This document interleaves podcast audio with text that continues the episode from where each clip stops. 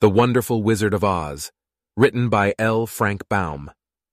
Chapter 1 The Cyclone. Dorothy lived in the midst of the great Kansas prairies, with Uncle Henry, who was a farmer, and Aunt Em, who was the farmer's wife. Their house was small, for the lumber to build it had to be carried by wagon many miles. There were four walls, a floor, and a roof, which made one room, and this room contained a rusty-looking cooking stove, a cupboard for the dishes, a table, three or four chairs, and the beds. Uncle Henry and Aunt Em had a big bed in one corner, and Dorothy a little bed in another corner. There was no garret at all, and no cellar, except a small hole, dug in the ground, called a cyclone cellar, where the family could go in case one of those great whirlwinds arose, mighty enough to crush any building in its path. It was reached by a trapdoor in the middle of the floor, from which a ladder led down into the small, dark hole. When Dorothy stood in the doorway and looked around, she could see nothing but the great gray prairie on every side.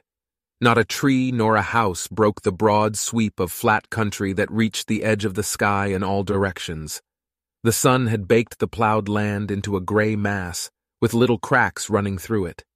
Even the grass was not green, for the sun had burned the tops of the long blades until they were the same gray color to be seen everywhere.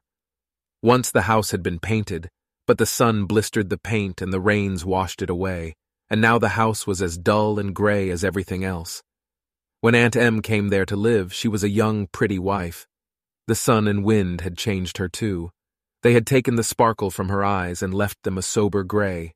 They had taken the red from her cheeks and lips, and they were gray also. She was thin and gaunt, and never smiled now. When Dorothy, who was an orphan, first came to her, Aunt Em had been so startled by the child's laughter that she would scream and press her hand upon her heart whenever Dorothy's merry voice reached her ears, and she still looked at the little girl with wonder that she could find anything to laugh at. Uncle Henry never laughed. He worked hard from morning till night, and did not know what joy was. He was gray also, from his long beard to his rough boots, and he looked stern and solemn and rarely spoke. It was Toto that made Dorothy laugh and saved her from growing as gray as her other surroundings. Toto was not gray. He was a little black dog, with long, silky hair and small black eyes that twinkled merrily on either side of his funny wee nose. Toto played all day long, and Dorothy played with him and loved him dearly. Today, however, they were not playing. Uncle Henry sat upon the doorstep and looked anxiously at the sky, which was even grayer than usual. Dorothy stood in the door with Toto in her arms and looked at the sky too. Aunt Em was washing the dishes. From the far north, they heard a low wail of the wind, and Uncle Henry and Dorothy could see where the long grass bowed in waves before the coming storm. There now came a sharp whistling in the air from the south, and as they turned their eyes that way, they saw ripples in the grass coming from that direction also. Suddenly, Uncle Henry stood up. There's a cyclone coming, Em, he called to his wife. I'll go look after the stock. Then he ran toward the sheds where the cows and horses were kept. Aunt Em dropped her work and came to the door. One glance told her of the danger close at hand.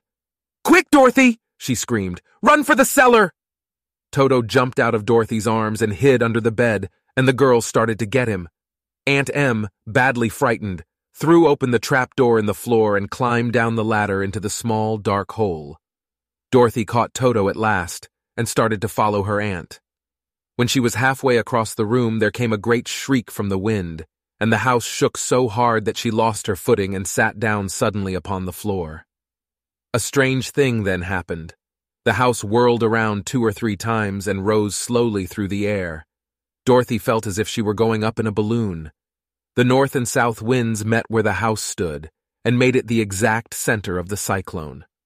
In the middle of a cyclone, the air is generally still, but the great pressure of the wind on every side of the house raised it up higher and higher until it was at the very top of the cyclone. And there it remained and was carried miles and miles away as easily as you could carry a feather. It was very dark, and the wind howled horribly around her, but Dorothy found she was riding quite easily. After the first few whirls around, and one other time when the house tipped badly, she felt as if she were being rocked gently, like a baby in a cradle. Toto did not like it. He ran about the room, now here, now there, barking loudly, but Dorothy sat quite still on the floor and waited to see what would happen. Once Toto got too near the open trap door and fell in, and at first the little girl thought she had lost him. But soon she saw one of his ears sticking up through the hole, for the strong pressure of the air was keeping him up so that he could not fall. She crept to the hole, caught Toto by the ear, and dragged him into the room again, afterward closing the trap door so that no more accidents could happen.